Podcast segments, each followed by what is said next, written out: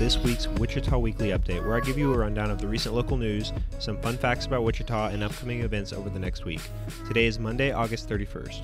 We will start off with some recent news. As of today, August thirty-first, the pop-up park has closed. Right down the street at the new renovated Nafsker Park, there will be a couple food truck spots open in the next few weeks.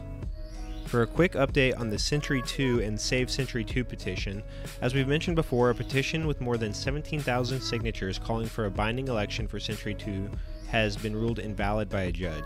One reason this petition was set aside was because the language was too broad and would apply to too many buildings. There is still a plan for an advisory election before Century two is demolished, if it is going to be demolished, but it would not be binding in the case. After initially canceling all fall sports for U S D two fifty-nine, while many other local suburbs and other areas around the state continue to pursue fall sports, the Wichita School Board is reconvening tomorrow on Tuesday, September first, to discuss this cancellation and potentially overturn it. This is after many people protested and called, and others calling for them to reconsider. We will have a follow-up with this next week. Despite newspapers and magazines on the decline in recent years, the local black newspaper, The Community Voice, is still hearing desire from its audience to print bi-weekly and is thriving in today's atmosphere. For today's fun fact, did you know that there used to be an amusement park on an island, Ackerman Island to be exact, in the Arkansas River? Many people remember Joyland, but that didn't open until nineteen forty-nine. The island held a baseball stadium and Wonderland amusement park, which was open from nineteen oh five to nineteen eighteen. Now for a quick rundown of a few events this week.